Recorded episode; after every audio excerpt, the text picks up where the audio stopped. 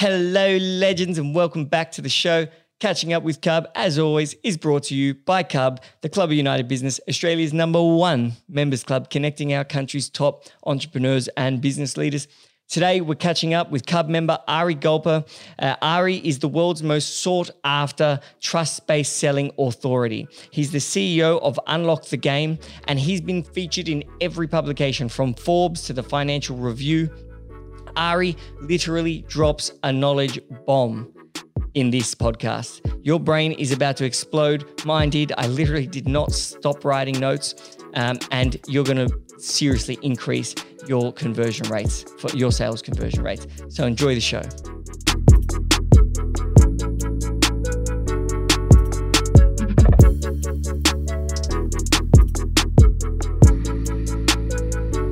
And we're live. Welcome to the show, Ari. How are you? Really good. Thank you for having me. Appreciate it. Yeah, th- thank you for coming. Pleasure. Um, I got told that you hosted a, a private uh, Cub conversation the other day with a small group of uh, of our members, and I got told it was one of the best conversations, if not the best conversation that's ever been held at the club. So I've been incredibly excited for you to get here and to to hear exactly what you told uh, some of the other members. Great. I'm I'm happy to share what I can. And you you are the world's um, um, the world's authority in trust based selling. Yes, I've been at this for a long time, at least 20 years now. for at least 20 years now. Yeah. And and just f- for those of us who don't know exactly what trust-based selling is, how would you describe it? Well, essentially, it's it's it's a real mindset shift. Mm-hmm. It's letting go of your mental goal of making the sale and instead focusing only on building trust with people and helping them tell you the truth of where they stand. And there's Okay. a whole story behind that, but that's the concept behind it. And if you know if you know the true reason why someone's there, then you know how to sell it. Well, not just that, but if they tell you their truth of where they stand, you don't have to chase them hoping you might make the sale. You know where you stand in advance. So it's a deeper truth. Mm. Okay. Um, which we'll go, we'll go into today. All right, we're going to fun get into that. it. there. and then what about your story? How did you start? What's the story? How did you? Because you created, you're the kind of, I guess, founder of the whole concept of Yes. trust-based selling. Yes. Uh, you're obviously from the states, and what's the story? So basically, look, I'm originally from the U.S., from California. Been here 15 years, married Nazi. Happy to be here and as Australian now. Um, but essentially, about 16 years ago, I was a, a sales manager in a software company. We ran, we launched the first online website tracking tools. It's called Google Analytics now. It's a small software that tracks your website behavior. You probably heard of that before. And uh, so we launched the first one um, when the internet was taking off. I was pretty excited about it. And uh, my job was being the very large accounts, the big opportunities. And this one day, uh, a contact came my way, a lead, and I got the lead. And it was a big company. And if I close this one sale, it will double turnover of the company in one go. That's how big it was. So Jeez. the whole team was excited. Uh, they agreed to a conference call to do a live demo of our product. And they finally came, four o'clock on a Friday. I went in the conference room with my CEO. I closed door behind me. It's a big, long conference room table. On the table is a speakerphone. You know the ones with three legs on it, the corporate kind of Yeah, speakerphone. yeah. So uh, I, I dialed the number for the conference line, and the phone rang. My contact picks it up. He says, "Ari, glad to have you here. We're looking forward to your your our conversation and your demo." And he says to me, "Let us tell you who's on the phone with us today." And I said, "Well, great. I'd love to know who's with you." And next thing I hear is, "My name's John. I'm CEO." And I was like, "Wow, CEO's there. This is good." My name is Julie. I'm head of marketing. And I was like, "Oh, this is good." My name is Mike. I'm head of I'm the CTO. And I was like, "Wow, this is like." Everyone is a decision maker. this is going to be a good call. I was pretty excited. So then I just uh, described who I was, introduced myself, started giving a live demo over the web of this tool on their websites that we tracked ahead of time. And I'm showing this to them live, and I started these noise on the phone call, like, wow, this is great. This is amazing. They start asking me all kinds of questions. You know, how do we use it? How do we install it? And they had all right, all right kinds of questions. I had the right kinds of answers. It was like it was like a love fest on the phone. You know what I'm talking about? The customer just feels so right. Yeah, yeah. They you're, you're like, I'm on. This is happening. This is happening. They got the questions. You got the answer. You're saying to yourself, "This is like the dream come true." And I was, like, I was on a roll. They were happy. It, it was, it was just amazing. And um, an hour goes by, and they asked me all kinds of questions. I had all the answers, and we finally came to an end. And he says to me, "Ari, this has been amazing. We love it. Give us a call a couple weeks from now. Follow up with us, and we'll move this thing forward." And I'm like, "Oh, thank you, God. What a perfect sales call. I got the high five back here from my boss on the shoulder. He's on his phone with a new car he wants to order with the bonus money in his mind. This could not have been the most perfect call ever. So I said my goodbyes. I said, thank you so much. I took my arm and I reached for the speakerphone to hit that off button on the speakerphone. As I'm reaching for the button, the off button, by complete accident, now it's a divine intervention, I hit the mute button instead of the off button by complete accident. They were right next to each other, and I kind of slipped and hit the wrong button, and a small click happened, and they thought I hung up the phone. And that split second, a voice inside of me said, Ari, go to the dark side, be a fly in the wall, listen in, go where no one's ever gone before in the world of selling. And I just, something snapped to me, and I pulled back. They started talking amongst themselves thinking I had left the call. And you heard the truth. Now, what exactly? Now, what would you expect them to say from a call like that? What would you expect to hear on a call like that? How exciting. Oh, this is going to change the business. Oh, this good idea. Who found this call? Who found this person? Yeah, great. Exactly. That's what I was waiting to hear. But let me tell you what I heard verbatim, word for word. I'll never forget it. That's why I'm here today. Tell me. What they said was this they said, We're not going to go with him keep using him for more information and make sure we shop someplace else cheaper. Knife in heart twist. I was in a Daniel in a state of shock. I can imagine. I'm pretty white. I was even more white. I was a ghost. I was like, I was like, what? I was so shocked. And I kind of reached for the phone, hit the off button, looked at the wall, and said to myself, what did I do wrong? I was competent. I was professional. Mm-hmm. I wasn't aggressive. I answered their questions. I did everything I was taught to do in selling. I listened to the CDs in my car. I went to the guru seminars. I was a student of selling at the time. And um, I didn't, I can't figure it out. And the first big epiphany hit me, and that was this. And you can tell me if what you think about this, that somewhere along the way, it has become socially acceptable not to tell the truth to people who sell. Oh, 100%. It's it's it's people aren't honest these days in general. There's, there's a facade, and people don't like confrontation. So people don't like saying, "Hey, I don't like what you're selling. I don't like you as a person selling it, and I don't like anything." Right? They, will just say, "Yes, yes, yes." Yeah, no, fuck that guy. you know? Right, well, it's they actually say things like, "Sounds good. Mm. Send me information. I'm really interested." Yeah, That's we're it. definitely interested. Let's catch up. Yeah, just well, just give me a, a, week to think about exactly. it. Exactly, without any intention of buying. Yes. And I was like, wow, I can't, this is going on. It kind of woke me up to a whole new view of things. Then I asked myself this question why were they afraid to tell me the truth up front? And I realized the reason why your potential clients aren't comfortable telling the truth in the beginning or at all is because they're afraid you're going to use that to try and make the sale on them. And then there's an invisible reservoir of pressure, of almost pressure that flows underneath the sales process. Now you can't see it and they can't see it, but it's there. And unless you consciously remove the pressure from the sales process, then they won't tell you the truth. And mm-hmm. that became my whole premise called Unlock the Game, our whole mindset on how to shift your thinking away from the end goal of the sale and instead shift your thinking to how can I get to the truth of people and not the sale? Because if I can get this part first, then that part will come second. And that became my whole philosophy and shift called the Unlock the Game mindset.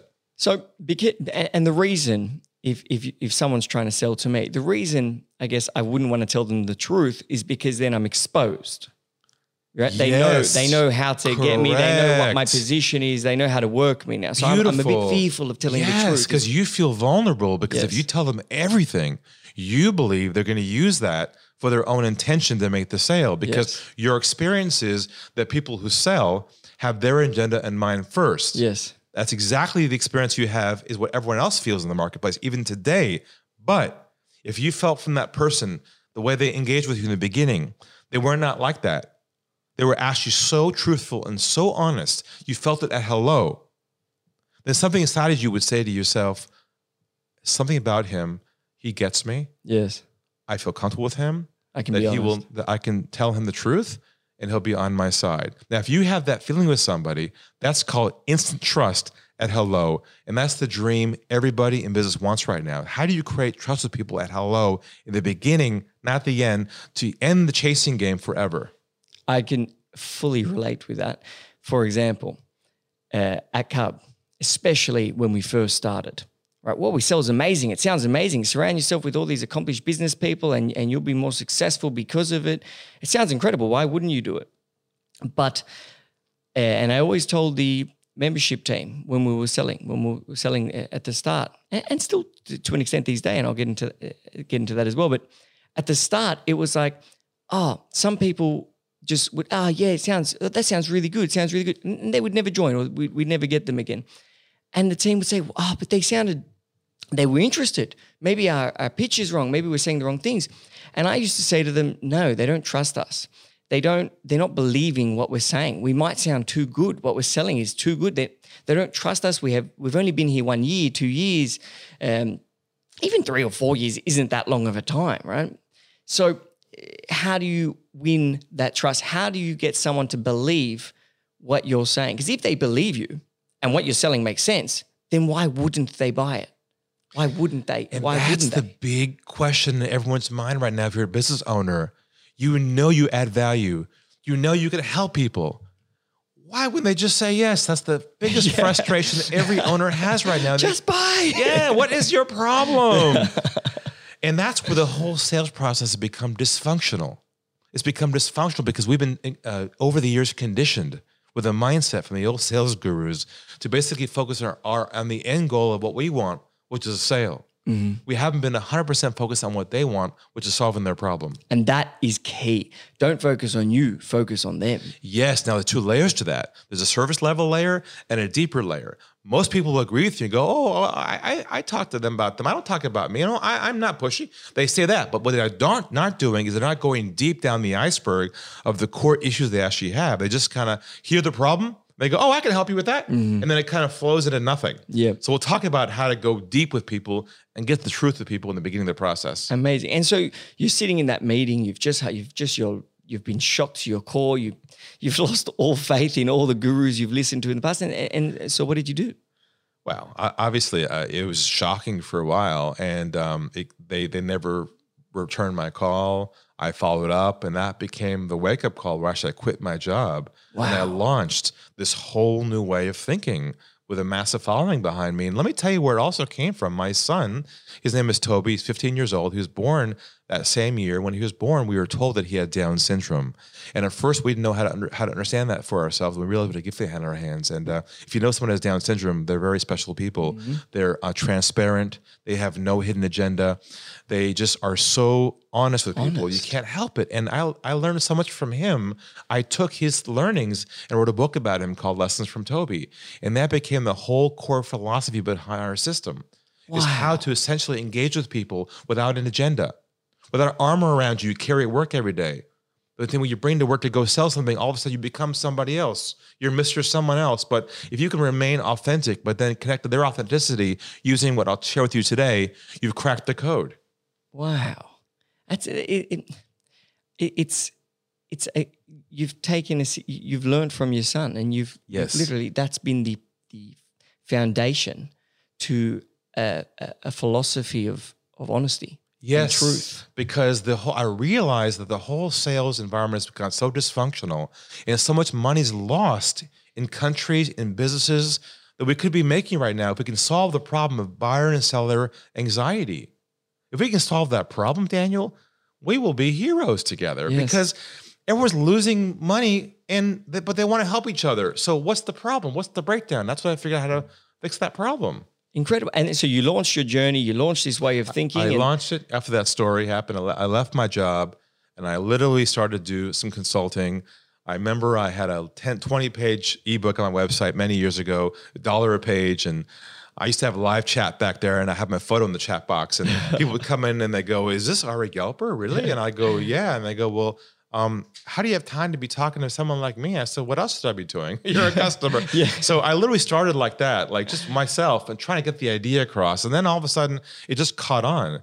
And it's so funny because now with the economy, what's happening out there, all of a sudden trust has become the top priority for every business, but I've been this for 20 years. So it's almost like I've been discovered now for 20 years. Yeah. Well, eh, I always say to people, you, you don't trust anything these days. right? You can listen to a president say something, a prime minister say something, a company CEO say something, an ad, right? You don't trust it. You don't believe it. It's almost like, oh, okay, that's like, okay. But if the only time you really trust something is when someone you trust tells you to use it. Like that's that's probably the that social proof, that, that word of mouth referral style. That has been the only uh, until what you're obviously about to teach me, the quickest way for me to trust to trust them. And you see it at Cub. Our referrals are uh, the second largest um, uh, driver of membership at, at the club. So it works. Definitely, because it doesn't require selling. And that's what everybody wants. Everyone's dreaming about more referrals. Mm. They're hoping to get more. The problem is less and less are coming because things have become so commoditized now. People have all, lots of choices, and it's hard to be unique. Mm-hmm. Um, and that's what we'll talk about today. What's your opinion on referrals? Oh well, obviously, the thing about referrals you got to be careful though, because you can be seduced to believe they're ready to buy. Mm-hmm. Just because you referred to somebody doesn't mean they're halfway there. Yeah. All it means is you got a connection. So you have to begin the process the same way with them as you would somebody cold. A cold lead. Because that's people get really confused with that. They go, "Oh wow, he's calling me. He missed you. Hey, let's get going." And the guy's like, "Well, uh, no. What do you? What's your name?" See, we're already in step number five. Yeah. and they're on number one. Yes. So everyone's got to be understand this. I wrote an article called the I think it's called the myth of the inbound lead. We think it's hot, but it's not. One thing we did, we implemented a. Um, so we used to just go from meeting to sorry, uh, booking to meeting in the clubhouse. They would meet uh, one of the directors in the clubhouse for for for their introduction. Yeah. Um, and what we found were that uh, many people were joining, but they would join after the meeting, and we mm. wanted it to happen during. It was just easier. The odds of getting them signed were higher. So we implemented a, a vetting call. So there was there suddenly became a call, a touch point before the meeting, which took the meet. So it took the oh, I want to find out more about Cub out of the meeting. It Right. put it before it. So we called it the vet call. We we turned a marketing lead into a sales lead. Right. So now the person's coming in, they already know about the club Right. to an extent.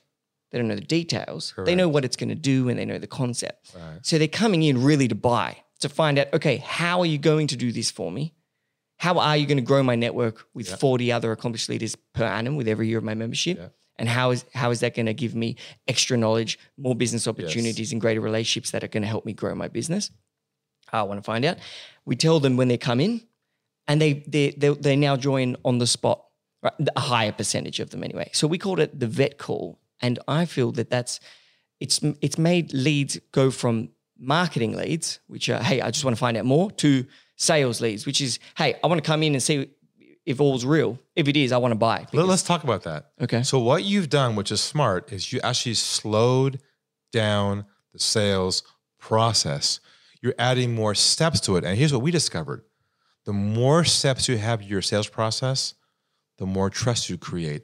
The less steps you have in your sales process, the less trust you create. Yes. And you did it instinctively on your own. And there's more we can do to this, actually, to extend your process to actually improve your conversion rate by adding what I call trust assets things we can add to your process in advance of that first call with them Okay. so that you reverse the momentum. So it's not them selecting you anymore, it's you choosing them. I'll give a shout out to Jordan, our national sales director, because he's the one that invented that vet call, not me. Sure, no worries. But but um, but one hundred percent. It's the the more you see something, the more you trust it, right? The more you like it. I, I said it in a podcast the other day. Right now, Trump's ratings are going up because he's doing his press conferences all the time. So what? I don't know what he's saying or all, all the stuff around it. Who cares? But my point is, his ratings are going up, and it's probably be, just because people see him more, they trust him more. They they see his name, they see his More face. familiar, yeah. They, they're more familiar, and the brain is designed to trust things that it knows rather than things it doesn't. Yes. Which I guess is exactly what you said at the start. If when they sit down, they already trust you, ah, they're ready to go. So it's about getting the trust before. You got it. The whole goal here is to make the sale in advance of the first meeting. Okay, so how do we do that? oh boy. I got my notepad. I'll open up some deep advanced knowledge here. But the whole notion is how can you, for your business and other businesses listening, create enough trust with people to position your firm as a category of one, as what I call a trust authority. So when the first conversation comes up with you or uh, one of the owners or members, the call is not, what can you do for me? And you have to sell them. The call is a diagnostic phone call. You're diagnosing their problem, what they don't have right now that you can provide to them. And you go deep enough on that phone conversation to the point where they say to you, um, how can you guys help me? And that's the, that's the key. You have to wait until they say to you, how can you help me solve this problem? And that's the challenge because most people in sales want to dive in and say, oh, God, we got the best network. We got, we want to start rattling off all of our benefits. We get so excited and we sense an opportunity. Mm-hmm. We jump in. That's the whole chasing switch. We're conditioned to chase the lead. Yes. But if you shift your mindset to realize your goal isn't to chase the lead, your goal is to diagnose the problem, build enough trust with them where they buy from you. They chase you. not you sell them. Mm. You've just unraveled that dysfunctionality that's so inherent in the economies right now. And to do that, could you ask, uh, just get deeper into the question? So, why were you interested in um, in growing your network? So that's that's a bit advanced uh, in the process. You have to start with, always start with this question on every first call with someone over the phone who's a business owner, and that is this: Can you tell me a little bit about your story, your journey, up to your current business model today? And why is that? Because then, Because they now go backwards and they start before where they're at right where they're at right now. They start with right now. Oh, I need more leads. I need more help. All of a sudden, there's no depth to the conversation. They won't unravel to you what their real story is. They're holding back from you half their story. They don't even know you yet. They're not going to tell you anything. yes, They'll tell you what they need the game. They'll tell you. But if you ask them that question, they'll go, Well, I've been in business for 25 years. My dad started the business. And all of a sudden, it opens up the entire thing to a whole new place. yes, yeah, it's crazy. And um, people love talking about themselves. So Yes. they're going to jump at the opportunity Exactly. to tell you. And once you know their story, you also have the opportunity to relate to them because you'll have similarities in their story. Oh, that happened to me. I've got kids too. I grew up there. So let me catch you on that one. okay. That's called building rapport. Yes. So that's a good thing. Yes. I'm going to challenge you on that notion. Okay. I would suggest that your goal is not to build rapport on this phone call, not to become their friend, Yes. not to show them that you're similar to them. That's tradition. That's typical. What's this okay, selling is, hey, how can I match up with them and how they feel about me? yes. But that's being selfish. You should be thinking This about is that. not about you, and it's not about you trying to match up and be friends with them because the more you try to build a relationship with them in the beginning, the less trust you create. People go, oh, Ari, I'm so good at building relationships with people. Everyone knows me, but they're not making the sales because building relationships is a long way to building trust. You can do it at hello by doing this instead. Rather than talking about yourself making a match, when they tell you the story, you listen for their challenge when they say to you, look, so we're, here's our business right now. We're trying to grow and we don't have much of a network. Then you say, tell me a little bit more about that. Well, I've been so uh, behind the desk for such a long time on the factory floor. I haven't a chance to get out there and really build a meet some contacts. I said, well, well, have you tried this? Have you attempted to get out the market before for a while? No. Well, what do you think it's potentially? I mean, what are you losing because of it not doing that? Now you build the impact of the problem. What's the ROI losses? What's the lack of value they haven't gotten? They start to realize a full context of what their own problem is. Mm. And they're saying it to themselves. Yes, because now they're filling the blanks, which have been blocking for a long time. They're not going to tell you everything, but if you can get them to unpack their own problem, at some point they'll say to you by default, "How can you help us?" Yeah, because it's brought the it's brought the extent of the problem at, to the front of mind, to their front amplified Yeah. the original issue that they are not going to tell you up front. Yes. If you can unpack that at the beginning, you've just regained, changed everything. And the way you start unpacking that is by asking them their story. Saying, hey, tell me, tell me, how did you start? Tell me the story. How Tell me a did you-" little about your. Here's how it starts. Here's the exact languaging you have to use. Okay. Because it can get confusing. Can you tell me a little bit about your situation, your story, and your background up to your current model today. I use the word model, Why? not business. Because when they say business, they go, well, I'm an insurance. We do insurance selling. We do cars, auto, and that's it. They just stop. When you say model, mm. and people go kind of, well, well, the pro, it kind of opens the brain up to more things. I don't know what that one word we tested that, and that changes everything. Model. Yeah. It's not, Like and your also business. it takes the the skepticism that you normally have to have on when you're talking about business. How's this person trying to get me? How, you know, business is also a bit of a jungle. When you Everyone's start saying, used to that question. Every sales rep in the world asks that question. Tell me about your business. And the guy's like, well, ah. oh God, here I go again. Okay, I'm a. They don't. that- no, it's see, that. yeah. It's it's yeah. so you've got the story, you've got you get their story. They put they bring up the extent of their problem, and it's now at the front of their mind. They've now asked you, okay, what can you do about this? How, how can you help me? How can you help And that requires a lot of patience to to get there? wait to get to them to ask you that because we want to tell them we're you love what you do, Daniel. You're so passionate. You want to tell everyone about it because you're you love it, which is great. But if you do that prematurely in that conversation, you've lost it. Brum, brum. Hello, Ari speaking. Hello, Ari. It's Daniel Akin. We're the best networking club in all of Australia. You know what they're going to say to you? Let me think about it. yeah. Now you oh. have to chase them. Mm.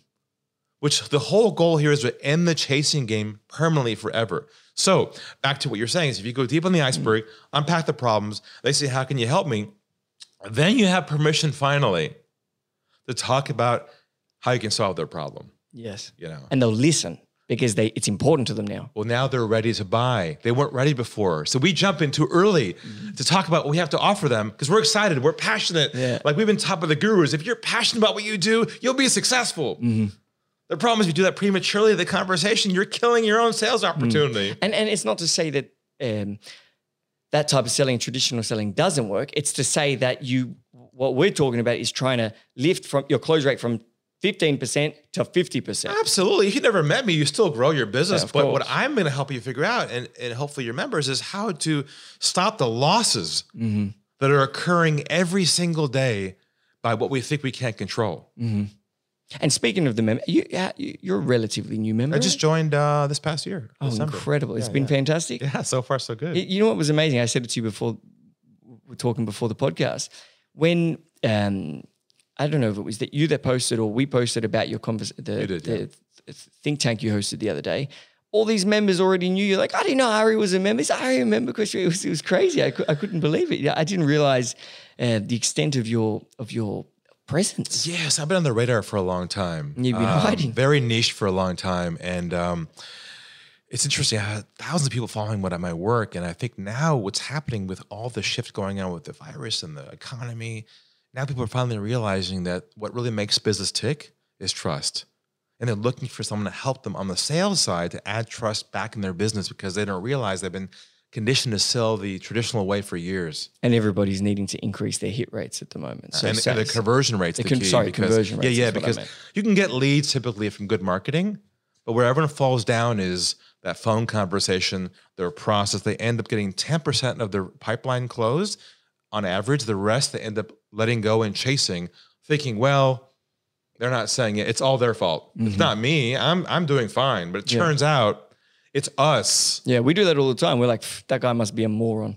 Yeah. he didn't join. He's he's clearly not as smart as the members that joined. Exactly, or they might say to you, Which I've is probably got- the I've- case. hey, I've had ten conversations, but um, I know what's going on. I'm doing the right thing. They're not calling me. They're not saying yes, Daniel. I don't know. It's not my fault. Must be the economy. yeah, yeah. But so the the, the the the name of the game is don't chase, be chased. Well, the name of Or the game no, be is- trusted. Yeah, create enough deep truth with them when they tell you where they stand, so they want to pursue you. Yes. And you do that by stop selling and instead building authentic trust at a deep level. Brilliant. So do you want to walk us then through the structure of it? Let's or- do that. So, Okay. how you do that? Let me kind of walk through. I think three core myths around this concept, and I'll kind of back into what we call our trust-based languaging, which is words and phrases to use to actually activate all this, make all this happen easily for Amazing. people. So, one of the core principles, um, I guess, myths behind selling, which we are still in the back of our minds, is this idea that sales is a numbers game. We've been taught to believe the more contacts we have, the more meetings we have, that should basically create enough momentum to create more sales for us. We feel busy. We feel like, hey, we're busy. But it turns out in this economy now, not how many contacts you make, it's how deep you go on each conversation. not how many meetings you have, which is a real shift in thinking because most people tra- tra- uh, manage sales teams by activities. How mm-hmm. many phone calls? How many meetings? How many conversions? Well, that's our pipeline. Well, then we need more leads. Mm-hmm. That's why we're not making more sales. But it turns out the sales lost inside the conversation, not in the overall funnel. But, but let's say you still focus on the overall funnel. So let's say you still focus on the quantity. Definitely. If you implement, if you're going deeper with just more people, you're still you're, you're basically moving your hit your conversion rates higher. Is what you're trying to do. You don't want to drop the numbers. No. you want to in, keep the numbers or increase, but you want to convert at a you higher You want to 10x your conversion rate. Yes, and with that's the, the same flow. Stop the, the hole in the bucket. Those Yes. Mm-hmm. losses that occur right now are occurring unconsciously. And so the myth isn't, oh, we need more sales. That means we need more numbers. No, you should be saying, okay, well, you've already got this many leads coming through. How do we make sure they actually convert? Why are we losing these leads? Yes. They're qualified, guys, gals. Yes. Why are they going away? Hmm. Let's look at ourselves. Mm-hmm. As far as I'm concerned, people should have between a 75% to 90% conversion rate Jeez. if they're qualified. yes, that's what we have. So not that conversion rate, but but um, um, ours is actually thirty percent. So wh- which is I thought that was pretty high, but not seventy five. Um, but that's of in, that's including uneligible members. So So take when- out the uneligible yeah ones. so when i wouldn't know what it is then but when we um when we uh, meet meet with somebody and they don't sell they either go in or we don't sell it Sure, sure. they either go in one of two buckets they go in lost which means um um, we we could have had them. We, we should have got them. There's why didn't they? Why did they not join? We, we want to keep them because they should join. They're eligible members. Their companies are big enough. They're wh- whatever it is. qualify, yeah. They're qualified, and, or they go into uneligible, in which we don't currently have a product for the for for the uneligible members yet, but we're going to have one very soon.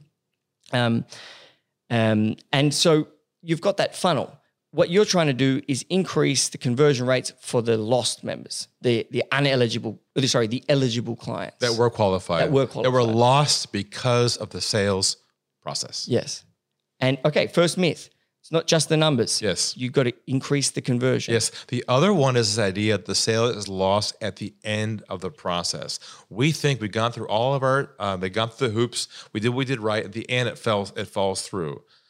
We discovered the sale is not lost at the end of the process anymore. It's lost at the beginning. It's almost lost at hello. I'll, I'll- I'll show you right now in kind of a fun way. If someone calls you tomorrow morning on your mobile phone and you hear this, you hear, Hi, my name is, I'm with, we are a, what goes through your mind in about three seconds? It's over at hello. I'm not suggesting you guys are doing cold calling, but I will suggest that somewhere in your process, earlier on, is where the sale was lost, not further back into the conversion conversation. So could we, this is the whole trust asset idea where this concept I created where you can build these uh, devices, assets like a physical book, or I have what I call a trust box. We design a trust box that we actually ship out and mail overnight express delivery, signature required in advance of ever having a chat with any qualified lead with us. So say that again. So before So you if we get an inbound opportunity comes our way and they're qualified, we schedule a call with them. Okay, like you would a schedule. yes, an- the vet call. they get from us in the mail, overnight express, a box called the trust box. In that box contains what we call trust assets. We invented this uh, concept a while back and we developed this for our clients where we put in this trust box things in there that essentially builds our authority, builds our credibility, and differentiates us. And it's not brochures, it's not product information, it's not about us. I'm going to send one of our members in the box. Hey, this is someone you. That's Meet this guy. Hey, I like what you're thinking now. Possible. Fuck, you would remember it. exactly. So I put in there, like, for instance, my book about Toby's in there. Mm-hmm. My book about my Unlock the Sales Game books in there. Uh, my Trust Authority books in there. So I put all my books in there. Uh, there's a magazine about me in there, but the content itself is not about our solution.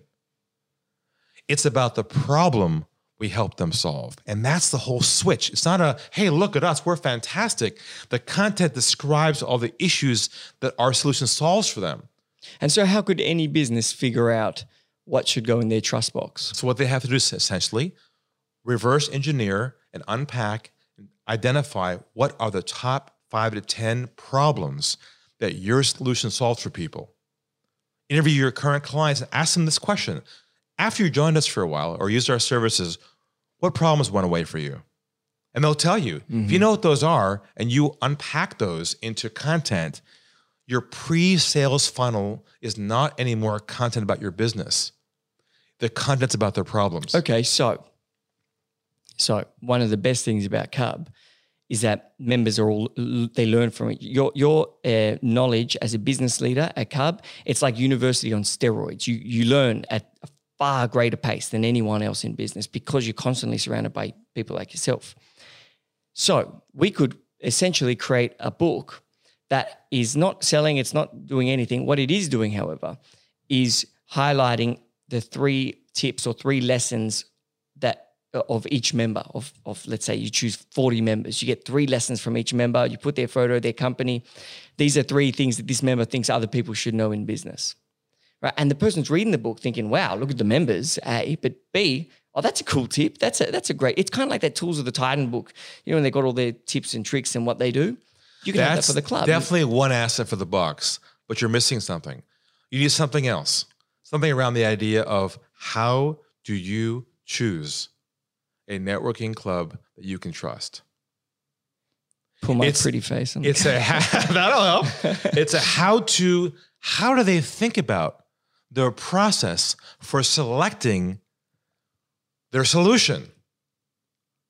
So we have to be careful to educate too early on in the process here with content. We have to help them process what they have to go through. So yours might be how to choose a professional club that you can network and trust. There's so many out there. There's X and Y. And how do we differentiate? Well, here are 10 things to look out for when choosing a networking group. So, yeah, helping them choose you. And you put in there all the issues they're used to experiencing mm-hmm. that have fallen down with other groups. This is what sucks with exactly. Yeah, A, B, yeah. C, D. Now, yeah. with us, it's different. Let's discuss that on our conversation.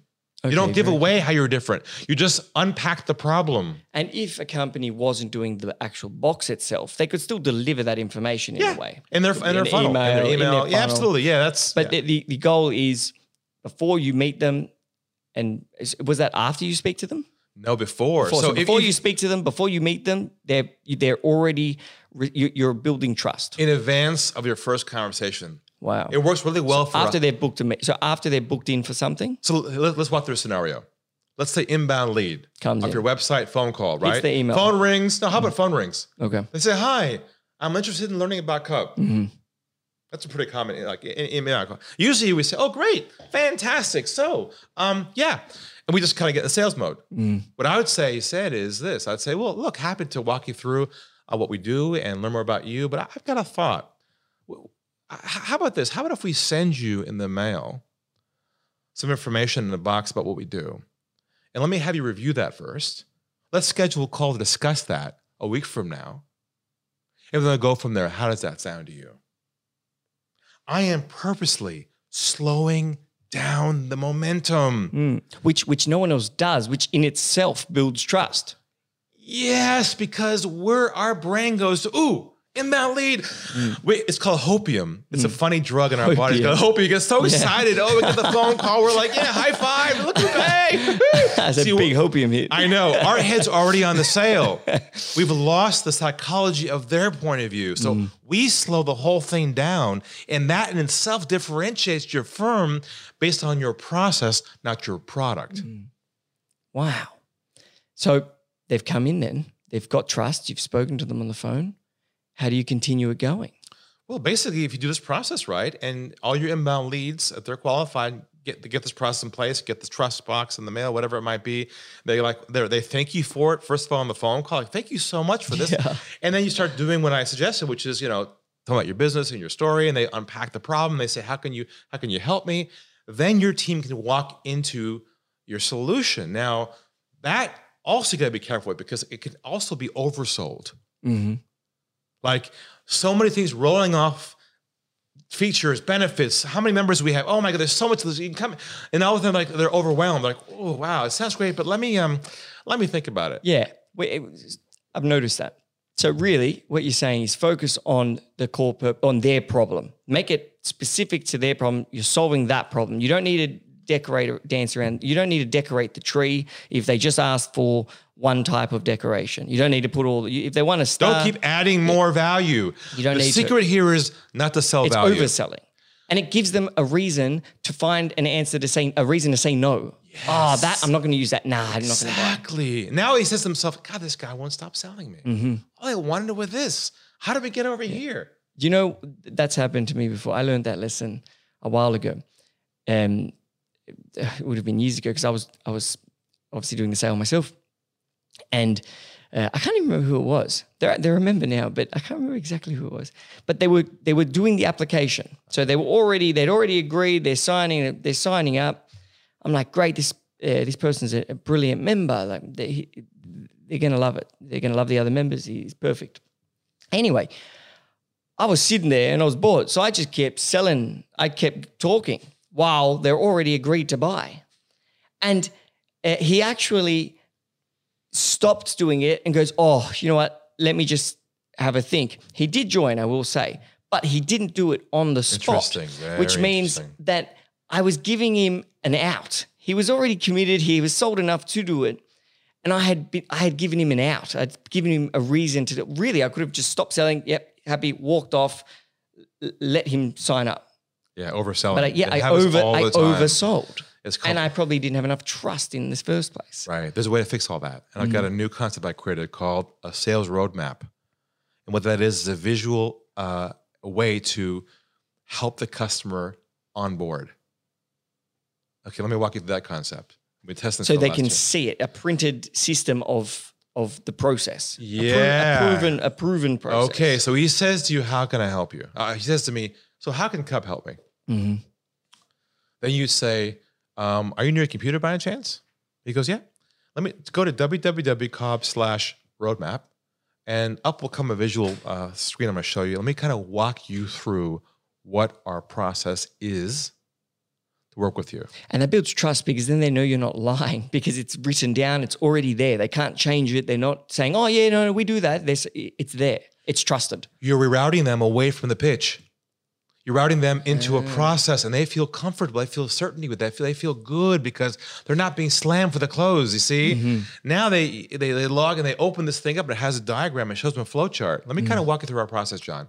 Uh, phase one is we onboard you to meet all of our members to get your first connection. Phase two is then you do this. Phase three, that's our process that we would do with you if we believe you're fit for us. Could you have? Could you have? Yeah, if if we believe you're fit for us, I was just, I just wrote that down. But you could even flip that and say to them, um, "No, that's exactly what we say. If you believe, if we believe you're fit for If us, we're a good if fit. we're good for you too, because yeah. part of that process could be like, well, listen, do you actually need us? Let us ask you a few questions to see if you do, or, or you know, are you currently looking for this? Are you currently having this problem? Would you benefit from this? Yeah, yeah, I would. Oh, excellent. Well, this this this could work then. This can be a.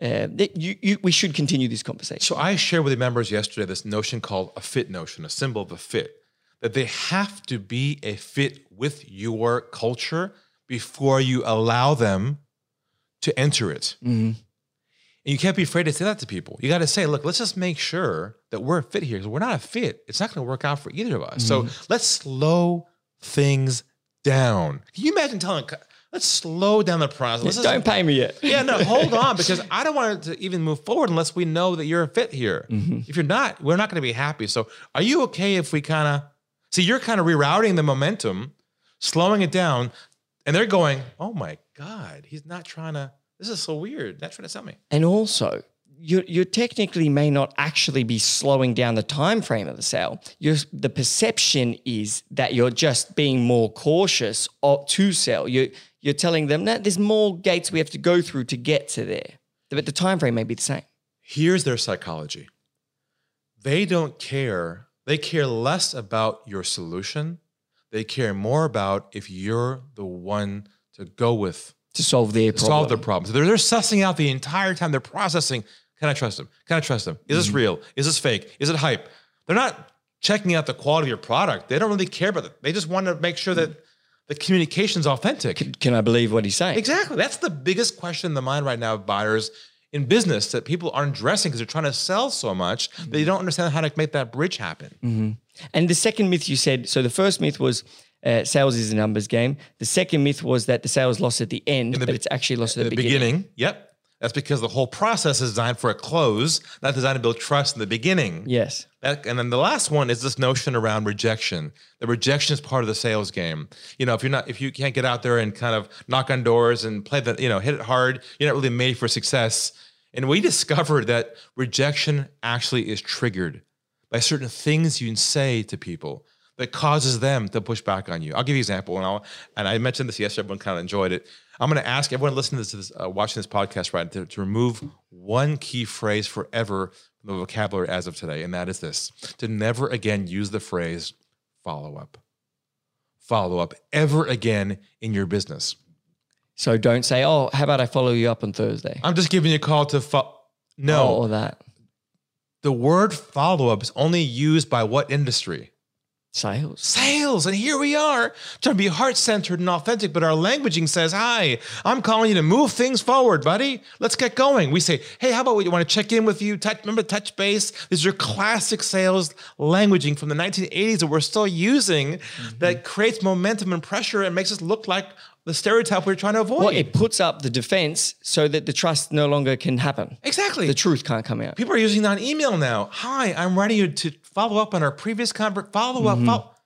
So you replace that phrase with this. This is our trust-based languaging. You, you don't use the word follow up. You say, I'm giving you a ring or a call to see if you have any feedback on our previous conversation, any feedback on our previous meeting, any feedback on our proposal. When you use the word feedback, they start talking and talking. It's just crazy. What that one switch alone changes everything. And when you're asking for feedback, they're going to tell you the things that if you do it, it'll get them across the line. They tell you the truth. Yeah, and that. That's your goal. Your whole goal with our premise is your goal is to get the truth to people. Yeah, and, and like, like I yeah, like I said, it- oh look, I think that it was great, but also we're looking for this, and then you can say, oh well, actually we can do that. That's not a problem. Here's our proven process. Take a look. It's in there. Get on board. I get that's incredible. So no more follow up. Only asking for feedback. Feedback on whatever you had previously. Because you're going backwards, not forwards. See, follow up is moving forwards mm-hmm. towards a sale. That creates momentum. Momentum creates pressure on people. If you go backwards, it removes the pressure and they mm-hmm. kind of go, oh, you actually want to listen to me? Yeah, yeah. Again, your your the perception is I'm not trying to sell. I'm trying to sell the best to the. I'm trying to sell the best product to the best person.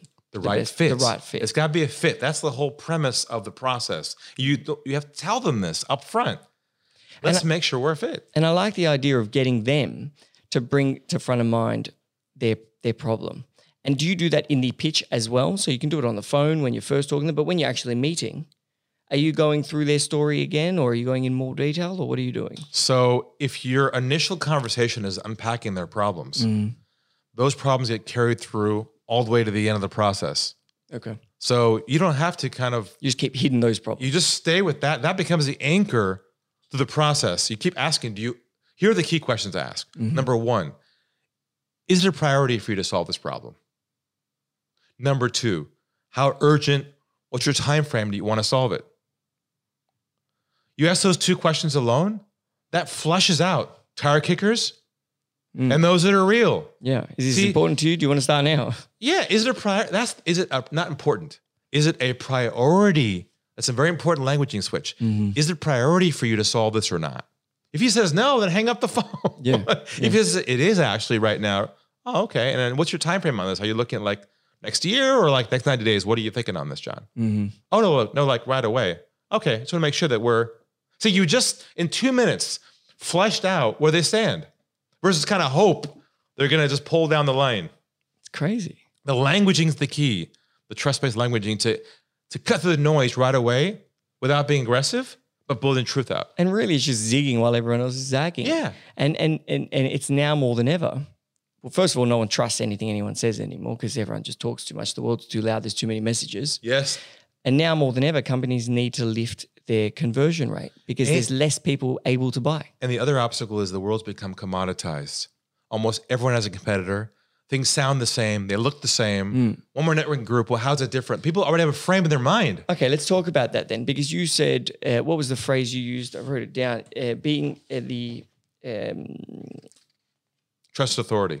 trusted authority, no category of one. Category of one, yes. Yeah, category of one.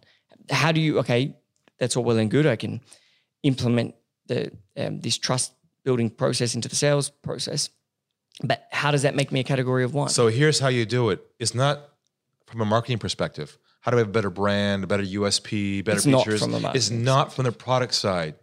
You differentiate from the sales process side. The way you sell is so different and so unique to, compared to your competitors. That's your category of one differentiation. Mm-hmm. You're looking to do so much on the product side. We have an app. Oh, great. We have a. It's like you, you can't scream louder on what others already Well, have. everyone has an app. Everyone Well, has that. But if you change the way you engage with people up front, they go, "Oh my god, this company is so different." Mm-hmm. Honey, guess what? They, look what I got in the mail today. There's something about them. It- It's the way you communicate differentiates your business, not your product. the purple cow, the purple cow approach.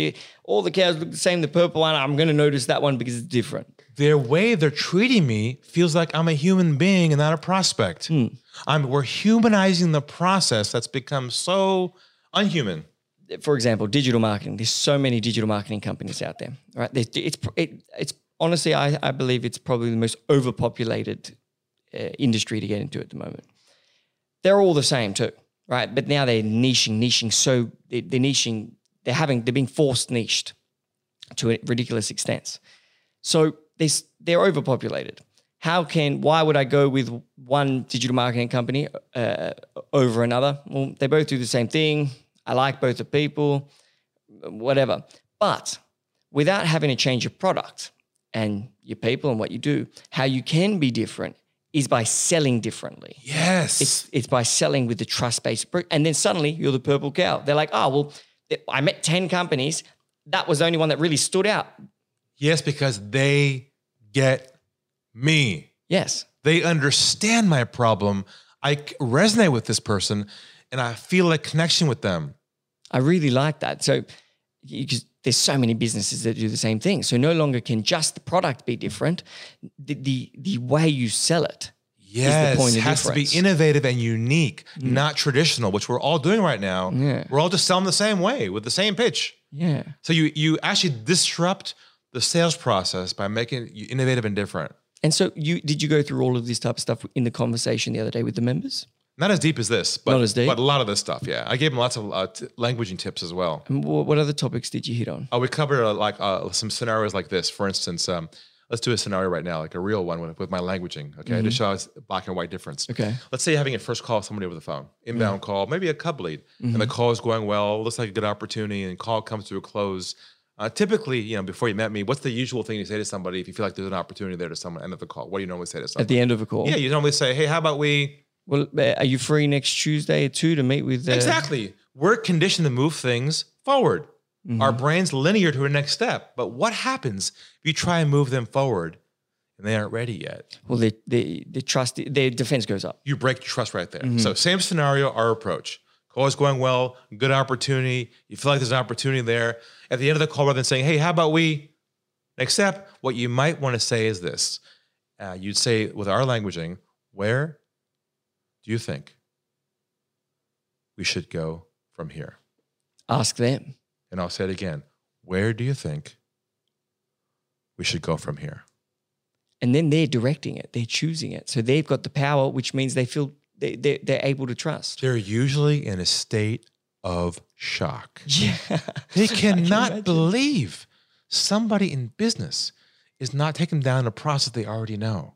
This is shocking for me. They go, you know what usually happens? It's so funny. They go, they go, oh, oh, I've got one more question. Well, what?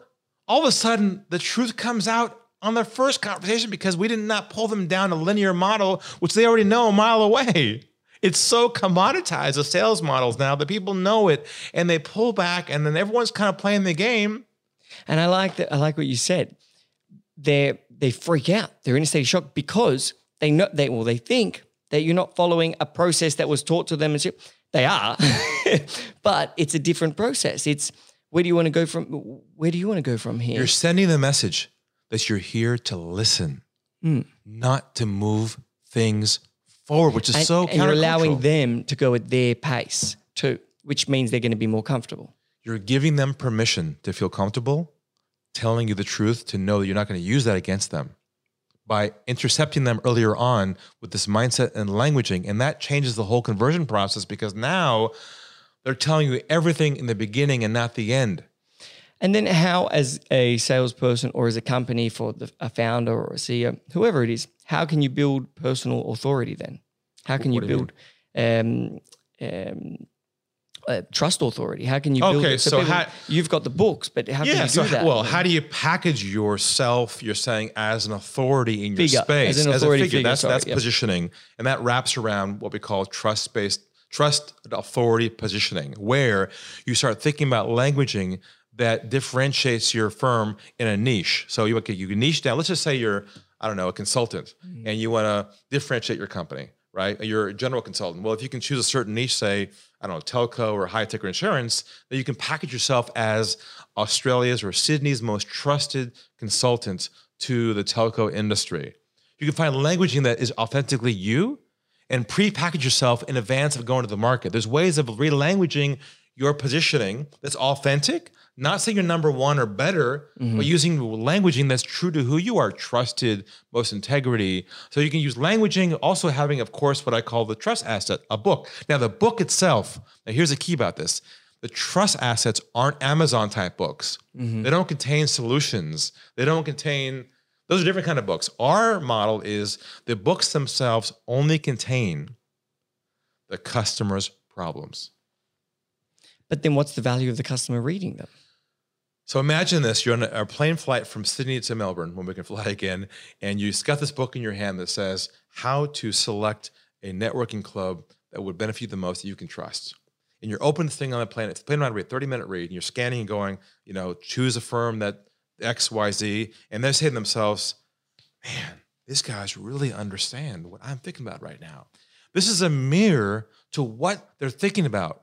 They don't want the solution so fast. They want to make sure that you understand them. When you unpack their problems in a trust asset, they say to themselves, these guys just get me. I don't know what it is, but somehow they're speaking to me.